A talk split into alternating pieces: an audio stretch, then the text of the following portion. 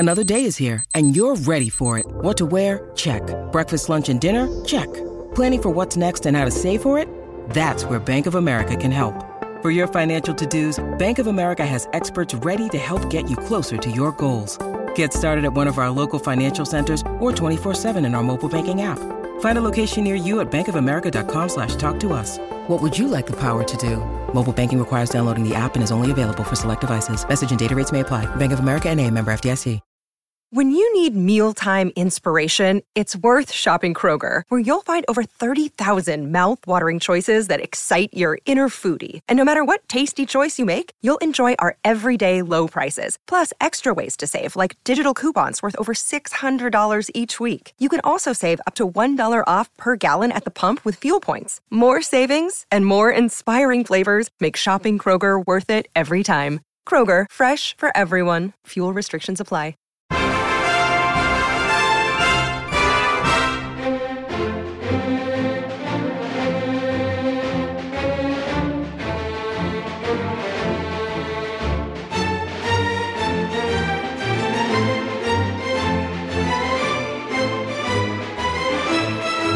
I want to welcome everyone to episode number 21 of Matt Memories from Madison Square Garden, a 50-year retrospective, the early years of the WWF, the WWF, and the WWE.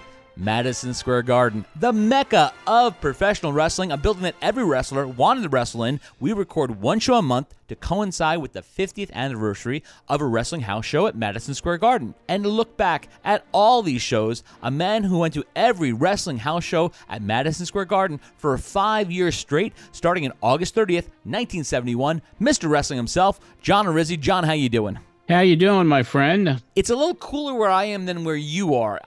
L.A. doesn't have humidity, but Tennessee does. Yeah, I could say it's hot. Hotter than hell here right now. It's heat index over 100, and I was outside a little bit earlier today trying to get my walk in, and I had to cut it short after halfway through, and I was like, I'm just sweating too much, and it's just too freaking humid. So people don't understand the humidity in the South. I'm from New York. John's from New York. We get humid days. Things are humid.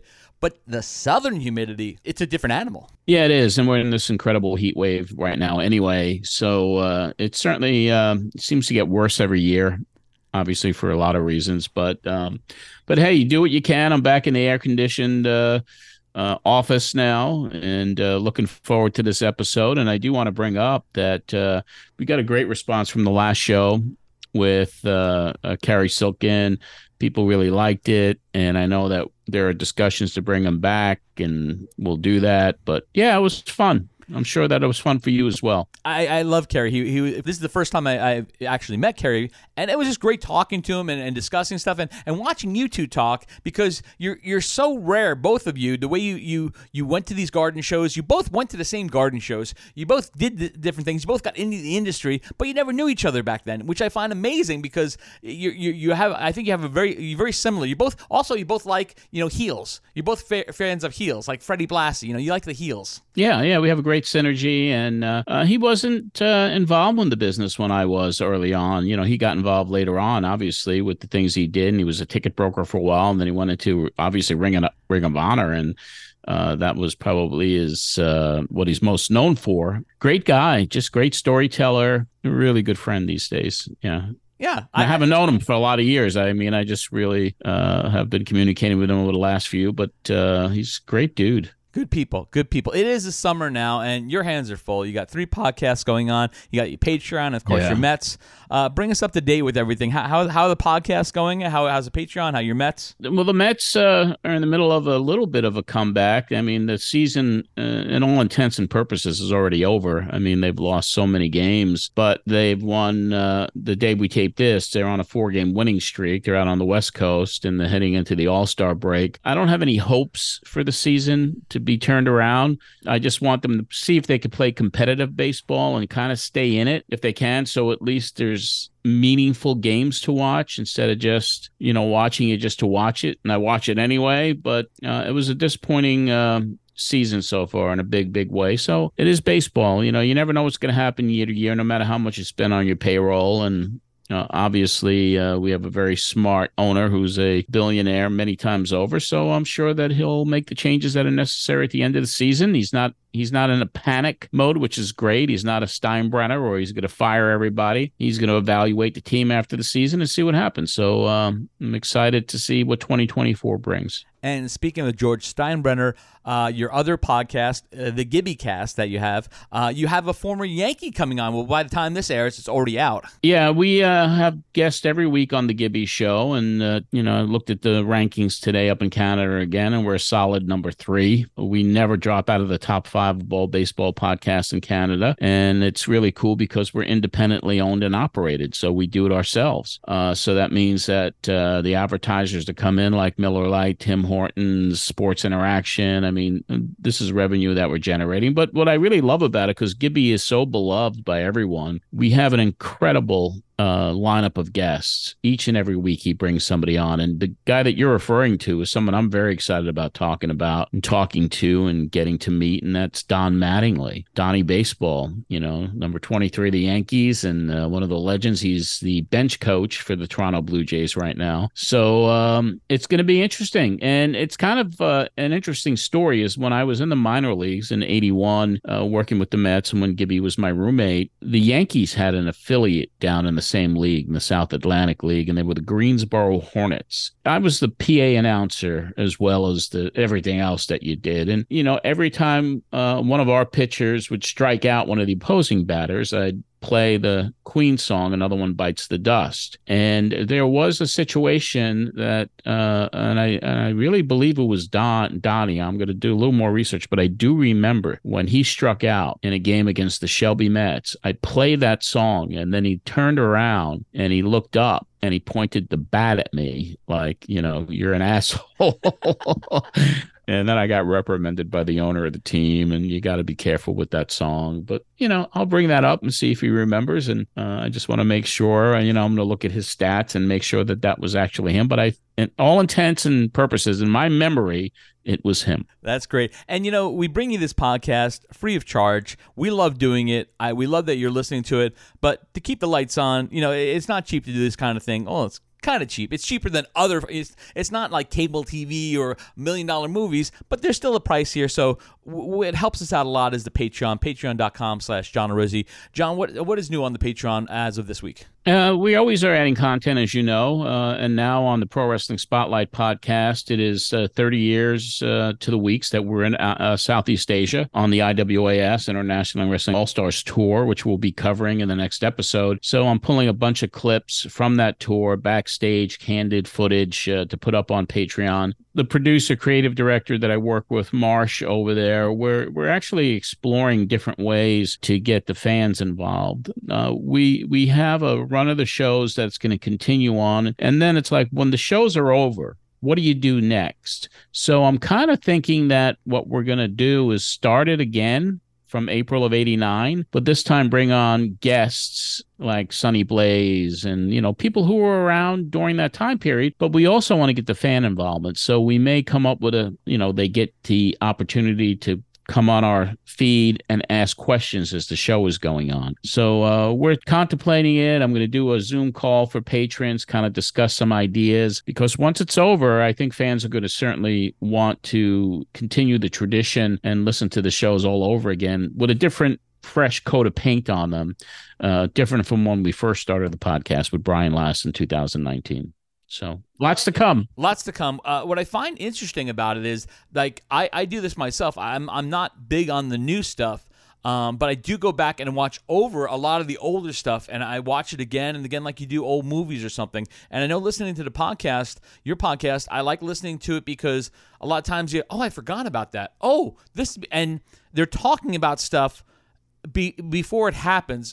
What I mean by that is, they'll say, like, we don't know what's going to happen with the Ultimate Warrior. Well, now we do. But on the podcast, you talk all about, the minutia that is going on there, and you're listening to something that is not like saying, like, oh, we're talking about it in the past tense. It's all the future. So I enjoy listening to it because what you're talking about with the drug trials, with everything you talk about, with your tour, these are all things coming up and things that are happening then at the time. So it's nice to go back and listen to it and find out what was on people's minds at that time, not not looking back like an armchair quarterback. That's what I love about it, too, because it always sparks my memory. Every time I put a tape into that machine and I upload it and I listen to a show that I hadn't heard in 30 years, it sparks the memory. And then Marsh finds the clips and asks the questions. And it always triggers something that happened 30 years ago. I mean, I'm in a very unique situation where you can actually get to relive your life over again, and who gets a chance to do that and to kind of go back and it's all right, yeah, I do remember this, I remember where I was personally, professionally, financially, and it triggers memories each and every episode. So once we complete the cycle, because the show is very erratic now. It got to the point where I'm promoting wrestling. I'm involved with the AAA. We're getting ready to do a show there. I'm in Southeast Asia. I bounce around the radio stations as I did. I mean, there's all of this stuff that's coming up. And there are shows that I failed to tape or there's a missing month here and there. So the show actually went off the air without even a goodbye. I mean, the last show was in January of 1995, and then I just disappeared. So looking at the archives that I have right now, and I quit. I got disgusted with the wrestling business, and I actually quit in August of 93 or November of 93. It was right after the convention, the last convention I did. I went on the air and I said, I'm done with the business. I'm getting out, at least for the show. I continued on with AAA for a little bit, and I did some IWS stuff. We did, a show in Venezuela. We did a few other shows. And then I returned in August of 94. So I'm off the air from November 93 till August of 94. No shows, no involvement. And then I hop back on WGBB for what is the final weeks of the show, because I did that from August of 94 till January 95, and then it goes away. So it's an interesting, as they call, season of your life at the time. And now I'm getting to relive it all over again and all the ugliness that it was, and some happiness with some of the things I did. So like I said, to start the segment of the conversation, not a lot of people get the opportunity to go back 30 years and kind of relive what they did week after week. Absolutely. You're looking 30 years for that podcast, 50 years for this podcast. And if you want to be part of this, join us at patreon.com/John Arezzi. It's $5 to get started. There's all kinds of levels. There's a level for everybody. There's a level for everybody. Yeah, look at it this way, Tim. I mean, bypass one coffee at Starbucks a month and get the opportunity to hear over 200 plus unedited radio shows and all the other content there with different levels. It's really just kind of like, all right, I'm not going to buy Starbucks today. Let me give the Patreon $5, and that helps with the production cost of the show. Absolutely. And my favorite part is the 8mm films that you shot back in the 70s. Those are my favorite parts. Yeah, those are starting to now dwindle, obviously, because I stopped filming. So I did, sporadic filming, the rest of 73 and some in 74. And then I just stopped because then I had my photographer's pass, and I wasn't shooting movies anymore. I was shooting for wrestling magazines. And then we get some of those pictures behind the scenes. What I love is you had one of Lou Albano that was cropped for the magazine, but you can see it on Patreon, the wide shot, how really wide it was. I thought that was really cool. Yeah. The engagement has been really good with some of these old photos, and I rarely talk about the Matt Memories public Facebook page, and that thing now is just taken off, where we got close to 3 million impressions over the last 28 days. It really is blown up. I mean, the pictures that I'm posting up there are getting an enormous amount of engagement from people, and people discovering me, and the numbers are shooting up. So, we have on that public page, there are, 5,000 people who like it and follow it. And but each picture I put up is just getting tremendous amount of views and impressions. And now I opened up a Thread account. I guess there's the new platform owned by Meta and Mark Zuckerberg. So I'm on Thread now at John Arezzi, and I'm putting shit up on Instagram, almost every day. So there's a lot going on. And the YouTube channel which is youtube.com/Pro Wrestling Spotlight. I mean, all the podcast episodes are on there, but also all the content that I put up on there. And now we've just surpassed 1,500 subscribers, and we got enough views now to be able to monetize. So that is a new development. So, yeah, I mean, as Marsh tells me, I mean, people really know who you are. I mean, it's just growing and growing. So I'm happy to be able to do this with you, to go back 50 years and just to keep growing this history and this opportunity for fans of old school wrestling to kind of get a sense of what it was really like when it was happening, not just 50 years ago, but 30 years ago with Pro Wrestling Spotlight and all the photographs that are in the archives as well. So I enjoy providing content for everybody. So cough up $5 or $10 or whatever it is a month. Go to patreon.com/John Arezzi. If you're a fan of old school, that's the place to get it. We're not going to be around forever. I know this podcast is going to last forever. This will always be out there talking about the garden, talking about the 90s. And a lot of people talk about these kind of things as a fan. They talk about it as a wrestler and what it was like as a wrestler, but as a fan, you know, you were there. You knew the build-up, and you talked about these things as a fan, as you looked at it as a fan. And I wanted to just segue into, not everyone's going to be around forever, and we lost a superstar in professional wrestling since the last time we did our show on June 7th. 2023. We lost WWF and WWF champion, the Iron Sheik, at the age of 81. John, I know you have to have a Sheik story. You have short stories about everybody. What about a Sheik story? Can you give me a Sheik story? Met him a few times. I never really had any interaction. I never interviewed him, unfortunately. I think that would have been cool because he was so colorful and he was so outrageous. But he's somebody, as far as losing a guy like that, who fans really beloved because of all the stuff he did. And there's a great biography on him that the WWF produced on A&E. But, you know, his name, Ali Vazari.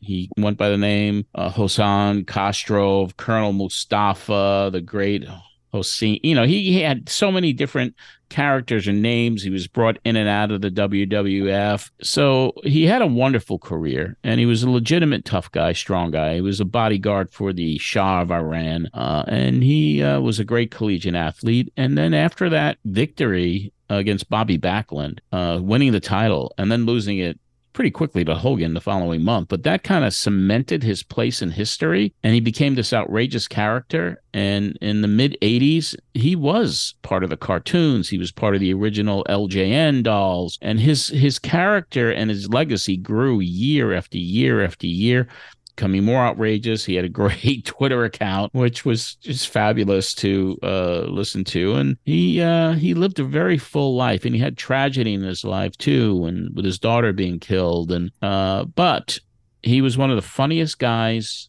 always with the jabronis, and everything that he did was something. So I would really like to pay tribute to him here, and that's what we're doing by discussing him. He was just an unbelievable Hall of Famer, and he will be sorely missed as a character in the history of pro wrestling. Oh, what a great character. He was trained by Vern Gagne. So many people came out of that area, the Minnesota area. His debut was 1972. He retired in 2010. His first appearance, I did not know this, John, his first appearance at Madison Square Garden was June 4th, 1979. He won a 20-man battle royal, and at the end of the winner would get to compete against Bob Backlund for the title that night. So this is, I don't know how big he was in 79. He sure wasn't like the Iron Sheik popular, but he came into the battle royal. He won the battle royal in 8 minutes, 17 seconds, beating people like Baron Mikhail Sakluna. That's for Kerry. Mm-hmm. Did I say it right that time? I always say you did. Bulldog Brower, Dominic DiNucci, Gorilla Monsoon, just to name a few. He went on to win the battle royal. That night, he got beat by Bob Backlund in 30 minutes, 40 seconds. So after doing a battle royal, then later on he comes back and does 30 minutes with Backlund. That's amazing. Yeah, he had a lot of endurance, and he rarely blew up, as they said. I mean, he could go. The guy could go. And around that time, I mean, I first shot pictures of him in 77 when he was in Dallas, and this young guy, I mean, so I have some incredible pictures of him back then. But yeah, I mean, that first appearance at the Garden in '79, I was not there for that. That was, you know, during the time that I wasn't really involved in the business at all. But he certainly made history a number of times. And McMahon liked him. You know, that was it. McMahon knew he could draw money with him.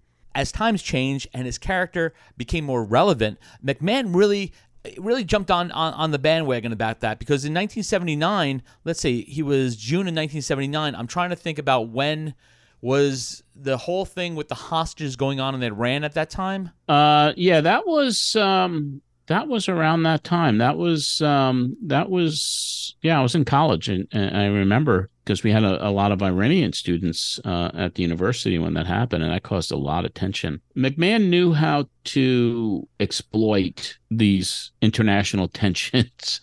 He did. Like even when he turned Sergeant Slaughter heel and then brought him back as an Iraqi sympathizer, you know. So we're talking like 79, but now... Yeah. You know, and the Sheik goes around the country, goes to other territories. He comes back to the WWF on December 26, 1983, a sold-out show, not only at, you know, the Garden, but at the Felt Forum next door, using the name the Iron Sheik for the first time at the Garden, beat Bob Backlund in 11 minutes, 50 seconds when Arl Skolin threw in the towel when the Iron Sheik had Backlund in a camel clutch. Right. And that was huge. That was huge. And we talked about this last time on our last episode when we were talking about Superstar Billy Graham. They don't like letting heels have the title for that long. So 28 days later, January 23rd, 1984, another sellout at the Garden, and this time the Sheik loses the title to Hulk Hogan in 5 minutes, 40 seconds, changing wrestling history forever. Yeah, very, very true. And that was what he would call a transitional champion. That's what McMahon did back then. It was transitional. So you'd give the title to Koloff, and he'd hold it for a month, and then Morales would take it. And then Stasiak was the transitional champion for a week. And with the same thing with Sheik, he held it for a month. But it was the way to take the strap off of the person they wanted to transition from to the person they want to transition to. And fortunately for the Iron Sheik, he got that opportunity, and it really cemented his legacy, and it really created a legend in the wrestling business with him. And he was working for the WWF, WWE for such a long time. I remember, you know, you got the championship runs, but also then he went on to tag team championships. So he was very prominent. Yeah, he was. You know, his tag team with Nikolai Volkoff, with Freddie Blassie as the manager, and they... won the titles at WrestleMania 1 against Wyndham and Rotunda, I believe. Yep. He's had his share of titles, and he had a great legacy. And as I said, I mean, he's going to be missed because he was one of the real unique ones. And it's sad anytime you lose a legend like that. Well, let's continue. Let's go to tonight's show, Saturday night, June 30th, 1973. A very historic show for a very unusual reason. This card is the first card that is going to be broadcast live on national television. The WWF is on HBO. Now, this is 1973. This is something new.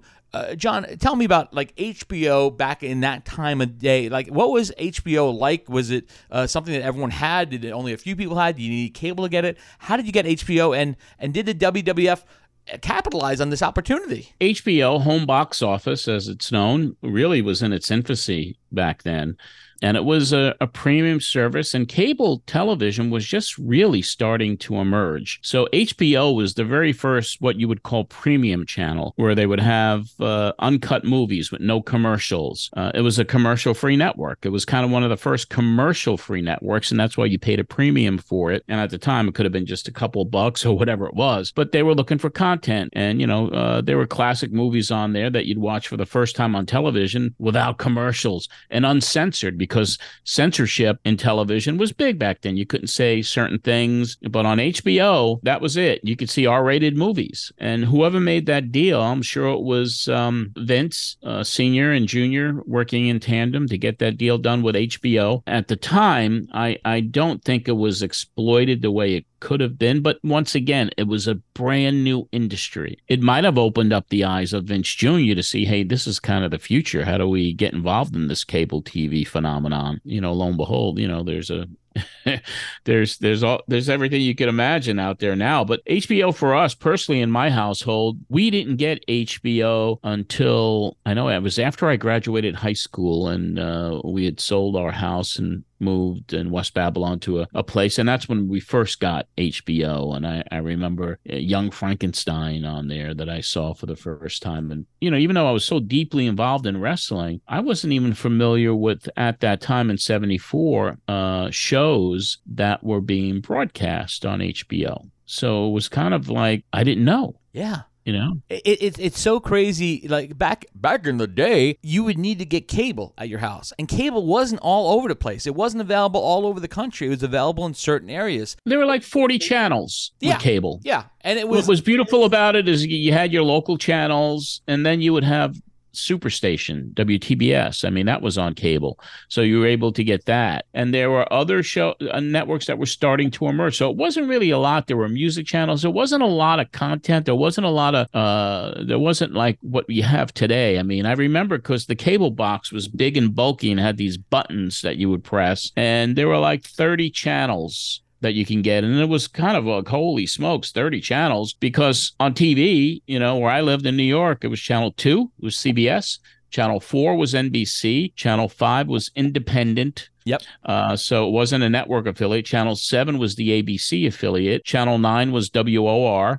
Channel 11 was WPIX. And then Channel 13 was public broadcasting. That's all you got. Yeah. That was it. And then on UHF, that's where they had Channel 41 and 47, and you needed a separate antenna for that stuff. And that's where the fuzzy, you'd go crazy trying to get the picture clear to watch Spanish broadcasting to see wrestling. That was the only way we were able to see it back then until, went on Channel 9.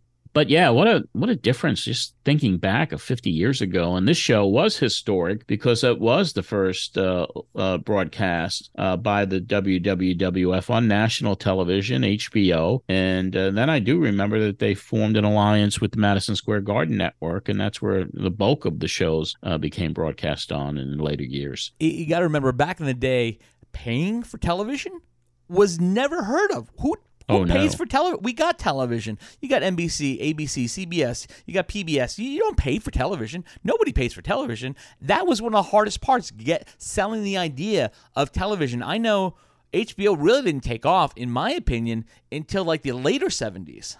Yeah, very true. I do remember the cable bill was something in $9 or $10 a month, which was still a big expense. Huge.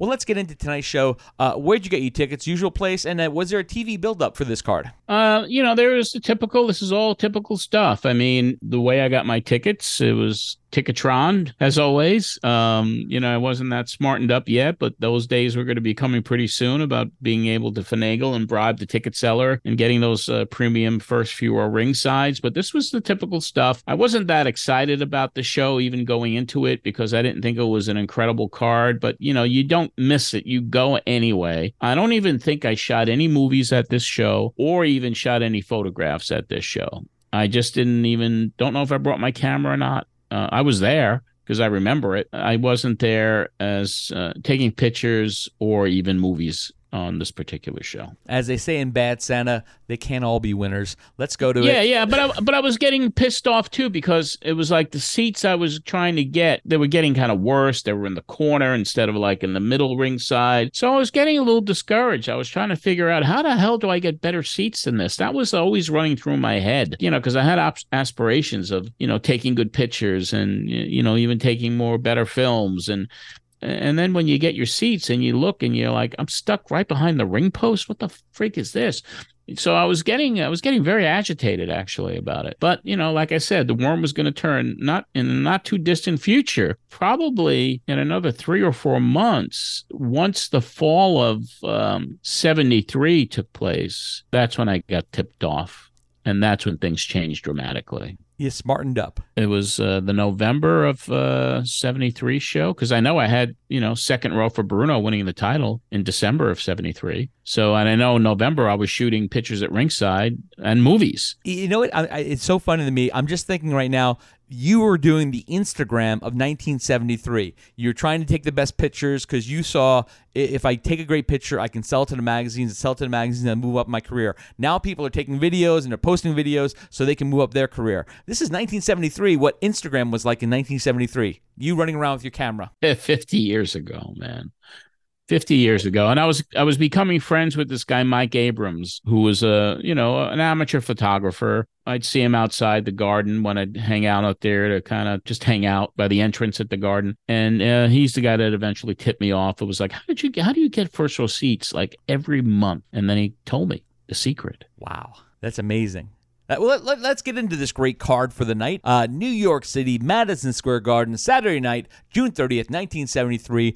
20,987, just shy of a sellout. Bell time, 8:30, televised on HBO, featuring Vince McMahon as a commentary. First match, Blackjack Lanza defeated Lee Wong via submission with the claw in 5 minutes, 5 seconds. Horrible Lee Wong, man. Lanza, of course, heard about him and how great he was in other territories. I mean, managed by Bobby Heenan in the AWA. And yeah, just like a bona fide star coming in. But Lee Wong was probably the worst physique of a wrestler. Just look at average Joe. He's very flabby. He had these like man boobs. And he was just a horrible performer. I was better than him, I think. I really think I was. I had a little bit more charisma than he did for sure. His first appearance at the Garden was June 15th, 1970, and he lost to Akeem Mancuda in 6 minutes and 50 seconds. He was also voted the fourth worst wrestler of the entire decade of the 1970s. I think I was second to last. But yeah, his body type, pudgy, would be actually a compliment. Well, pudgy's a shape. Pudgy's a shape. Yeah, not really. But hey, who was in shape was Blackjack Lanza. I mean, he was tall, lanky, had that great iron claw. His first appearance at the Garden was on the last show when he had to win over Manuel Soto. And he stayed with the WWF for a very long time. I mean, when he retired from active wrestling in 1985, he then went to work as a longtime road agent for the company. And he is a member of the WWE Hall of Fame as a member of the Blackjacks, and that was from the class of 2006. I got a question for you. Do you remember how the Blackjack started? Was Lanza first, or was it, Mulligan first, or was it they both started at the same time? I remember seeing, the Blackjacks. I remember Blackjack Mulligan, but the tag team coming out of the AWA, the Blackjacks, I don't know if one of them had started before he got there, or they were put together there. That's a really good question, because I don't know the actual origins of the team coming together. I do know when they were put together and called the Blackjacks with Bobby Heenan, who was also a wrestler at the time, then became their manager. I mean, it was a dynamic pairing up, and they were just incredible tag team. Big guys, really big guy. What do you think? Very tall dudes. Big fan of Mulligan. Let's go on to match number 2. Professor Toro Tanaka pinned El Olympico with a chop to the throat in 9 minutes, 34 seconds. One of the most spectacular finishing moves you'd ever want to see, the chop to the throat. I mean, I was so sick of El Olympico at the time because he still wasn't wearing his mask. He still had that cutout hood, that little shower cap that it looked like. And Tanaka, obviously, was a mainstay there. But, it always still baffled me why he wouldn't put the mask on, even though mask wrestlers were allowed now to wear a mask, as Mil Mascaris had that rule changed when they brought him in. A lot of people say it had to be a special arrangement with the New York State Athletic Commission just for Mascaris, but, they should have fought to have Olympico. But anyway, the jig was up with him because he had this horrific, ugly face anyway, and I think people wanted to see maybe the ugliness more than him with that silly mask that he used to wear. Well, let's go on to match number 3. I'm really interested about this one. Gorilla Monsoon defeated Captain Lou Albano at 2 minutes, 58 seconds after Monsoon knocked Albano over the top rope to the floor, and Albano walked to the backstage. Yeah, this was a TV setup. Albano had attacked Gorilla Monsoon from behind on a TV show, splitting him open, and that led to the grudge match at the Garden. And here's the thing with Albano. His matches were never really long when he had these feuds, like either it's against Strongbow or in this case Monsoon, who those were kind of his main guys that he would have these single matches with around the circuit. But the thing about Albano, I think that the excessive blood, he'd have a minute or so of offense. His offense was a rake to the eyes, and then he'd rear back and slug somebody, and then all of a sudden the tables are turned, and then he gets hit, and then he starts bleeding almost immediately. I think with Lou, the length of the match was determined by how much of a gusher he hit. So if he hit a gusher and it really started flowing, then he'd make haste and go back to the dressing room to get stitched up. You know, if he had a little bit of less blood, maybe the match lasted 2 or 3 more minutes. And he always did the same thing. It was never really getting pinned. It was always like, all right, I'm tumbling out of the ring. I'm just going to do almost like a bushwhacker walk back to the dressing room as he's spurting blood everywhere.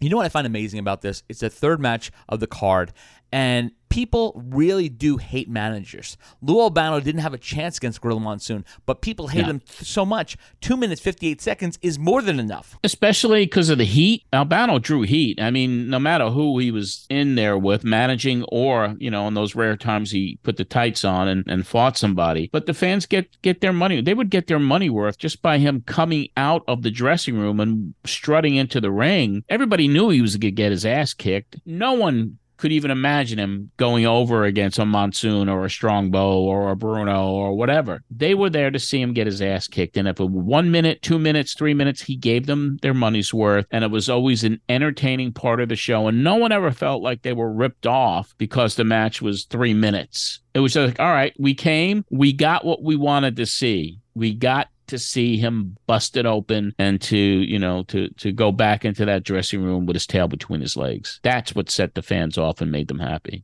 Absolutely. You can also see this match on YouTube if you're looking for Gorilla Monsoon and Lou Albano. So you can check that out. Let's go on to match number 4. Victor Rivera pinned the Black Gorman with a small package at 11 minutes, 34 seconds. You know, good match. I mean, because they're so technically in tune with each other. They wrestled similar styles. Gorman and Rivera had this feud going. They've been feuding up and down the West Coast as well. So great performers, and they had that chemistry with each other. So it was probably technically the best match on the show that night, you know, with Rivera winning with the small package. I would have to say it was the best match of the night. And Rivera is an interesting case study. I mean, he really is, because he was always a solid B performer. Fans loved him, but, you know, he wasn't well liked in the back.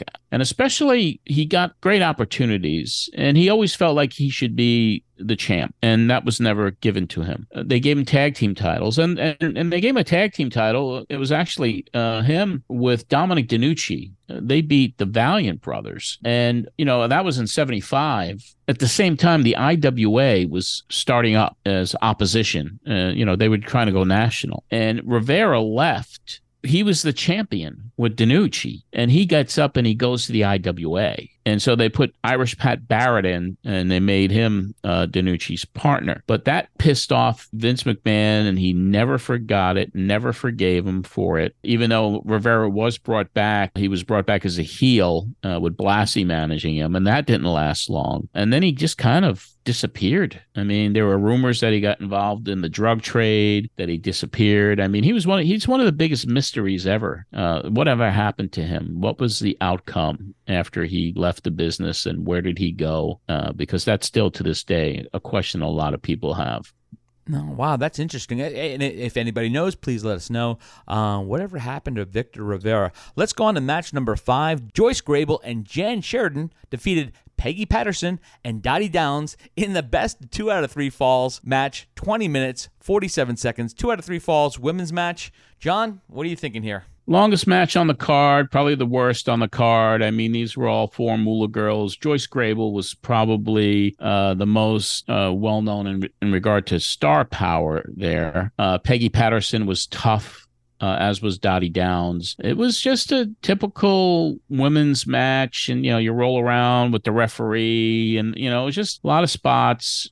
And it was just, it was nothing special. There was nothing to it. And it was the longest, as I said, the longest match on the night. So at this point, it's like, all right, let's see the main event already, you know? Well, let's bring out the main event. Match number 6, WWF champion Pedro Morales defeated George Steele, the Summer of George, when the match was stopped because of blood in 8 minutes, 16 seconds, after Morales repeatedly rams Steele's face into the turnbuckle and punches him. After the bout, Steele attacks the champion until Morales gains the upper hand and chases him outside the ring. George the Animal Steele, just a great heel, and he and Morales had interesting matches. The thing about George and this match being stopped due to blood, I mean, because it was always like the same routine with George. He'd have the foreign object tucked away in his tights. You know, the referee would chase him, especially Danny Bartfield, who was the referee. He was just a Speedy Gonzalez in there. He would just he was so good. And then when, you know, Bartfield would be chasing George. George go into the corner.